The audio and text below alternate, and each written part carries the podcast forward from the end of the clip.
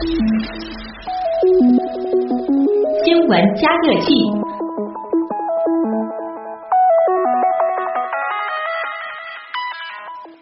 咱们把视线转向体育圈，关注一个体育圈里这两天非常热的话题啊，就是任性恒大求医改。在十一月二十一号，在广州天河体育场举行的二零一四至一五赛季亚洲足球冠军联赛决赛第二回合比赛当中，广州恒大主场是一比零战胜阿联酋阿赫利队，以两回合总比分一比零，三年内第二次夺得亚冠冠军。但是啊，这亚冠奖杯还没有捧热呢，恒大却染上了一起违约的官司，以及各种批评指责呀。在二十一号晚上，比赛刚刚结束，恒大球队的赞助方东风日产公司在其官方微博上发表声明，直指恒大单方面用恒大人寿替换了东风日产的胸前球衣广告，涉嫌违约。那么昨天晚上，东风日产进一步明确，已向法院提起诉讼了。原来啊，在这次的亚冠决赛上，恒大擅自把队员球衣胸前的这个“东风日产”四个字改成了恒大人寿，给自家做起了广告。这样，这赞助商当然不乐意了。嗯。那么，针对东风日产的指责啊，恒大表示一直在积极协商解决此事，并称恒大是按照合同内的违约条款，提前专程与东风日产进行过当面的沟通，并书面告知愿就相关事项按照合同条款进行友好商谈。但东风日产无视违约条款的存在，拒绝任何形式的和商结果。那么，恒大对此呢是感到非常遗憾的。乍听上去呢挺在理的啊，但是咱们也给大家翻译翻译啊，大白话就是。我想违约，你就得同意；不同意，我就先违约了再说。大不了赔钱嘛，反正我不差钱。要不法院见。也不得不佩服恒大的神逻辑，怪不得有很多网友在吐槽，应该把恒大改为横，这个横竖的横，嗯，太横了啊。嗯，就是这恒大有点强词夺理了。别人违约这个呃签违约条款是为了防止违约。但是恒大这件事儿上呢，却似乎成了帮助他自己违约的一个利器。好，我们先来听听法律界人士是怎么说的啊。我们马上来连线上海纽麦律师事务所的方正宇律师。方律师您好，如果从这个法律的专业角度来说，您对恒大这一次的事件是怎么看的呢？呃，首先我们注意到，根据恒大淘宝足球俱乐部他自己所公布的财务报表显示，实际上从去年两月份开始，一直到明年一月份为止，他和东风日产之间签署了一个为期两年、合同总额是一点六亿元人民币的这样一个赞助合同。那么当然，这个合同它的具体条款，现在我们局外人不能完全看到。但是从一般的惯例上来说，就像这样一份赞助合同，就意味着在这个合同期限内，在这个两年时间里，那么恒大的比赛服还有它的训练服胸前广告位置都应当出现的是赞助商的标识。那么当然在此之前，就是去年曾经在亚冠四分之一决赛的时候，恒大当时曾经变更过这样一个胸前广告。但是从当时传出来的消息说，实际上是恒大和东风日产之间达成了一个协商日一致以后，所以恒大方面出资购回了他的这个胸前广告位。那从这样一个事实，我们可以看得出，应该说我们相信在赞助合同里边所确定的，如果要变更这样一个球衣胸前广告的话，应当是经过双方协商一致才可以的，而不是说由恒大足球俱乐部单方面就能变更的。而目前这个事件，我们看到现在的说法是，恒大方面表示他曾经有过变更的意向，但东风日产方面其实是拒绝了这样一种协商。那么站在东风日产的角度来说，实际上他仅仅是要求继续履行这样一个双方盖章确认过的合同，这个要求本身是正当的。而恒大方面如果并没有征得对方同意，就擅自变更了这样一个胸前广告位置的话，那么在法律上很有可能已经构成了是一个违约的行为。嗯嗯，这个感觉上，这个恒大有些蛮横无理了啊。是。那么，对于刚才说到的这个违约行为啊，恒大现在的做法是，那他只要赔钱就行了呗。如今的恒大已经是号称坐拥五千亿资产的恒大，所以说恒大有钱就任性嘛。任性没办法。对啊，这个有些蛮横了啊，他想怎样就怎样了。赔偿的违约金相较于其所获利来说啊，确实是九九牛一毛的事儿。对。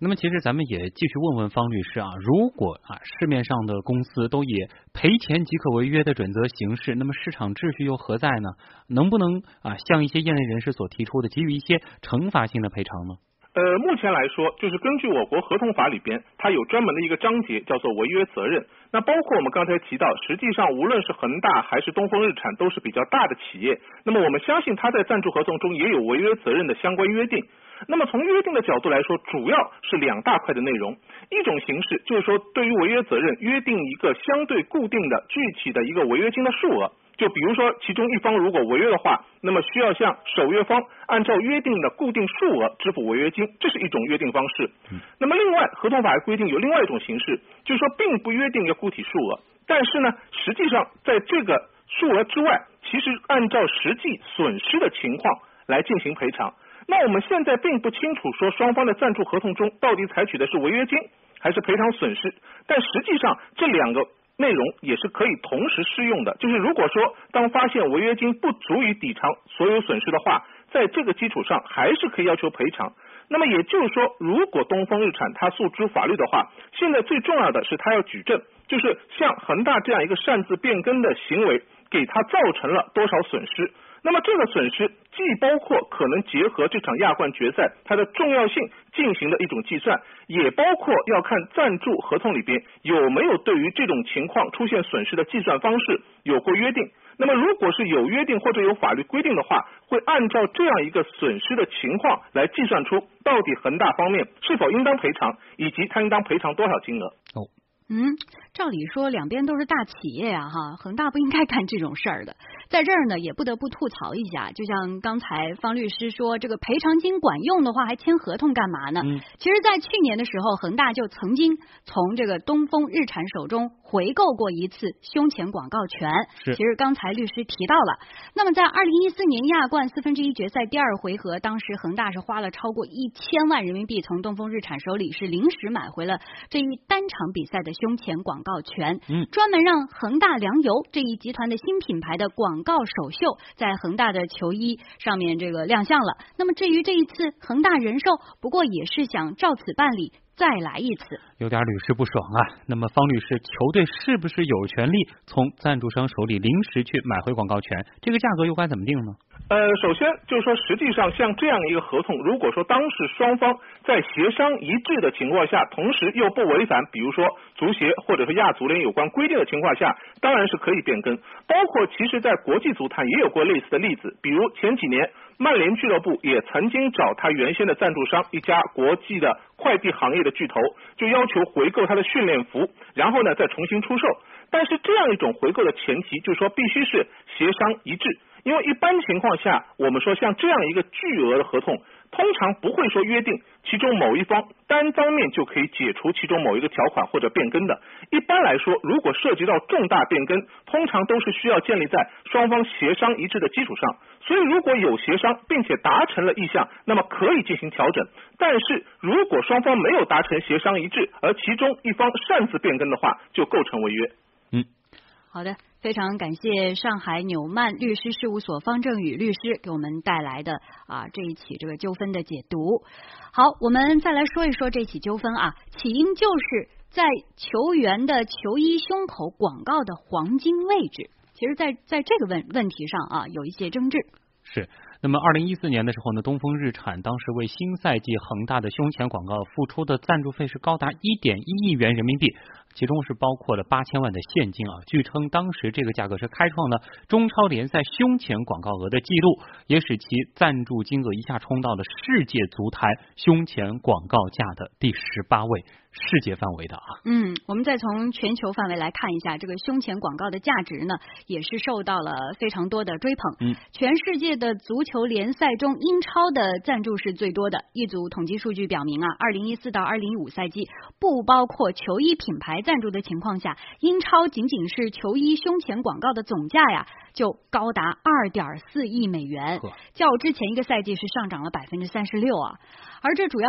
受益于。曼联与雪佛兰签订了一份每年五千四百万欧元的赞助合同。嗯，这不得了啊！嗯，那他们的增长势头呢，其实也远远超过其他欧洲足球联赛。排在第二位的德甲呢，其实入账也不少了，一点五亿美元。而西甲、法甲、意甲呢，也分别达到了一点二亿美元、一点零七亿美元以及九千四百万美元，仅仅是胸前广告的价格。呃，这金主实在是太好了。嗯，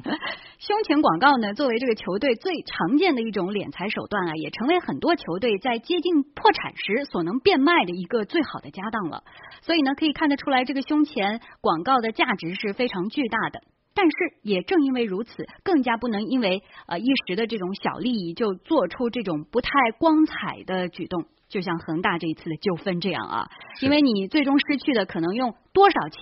都难以买回啊，不得不说损人不利己啊。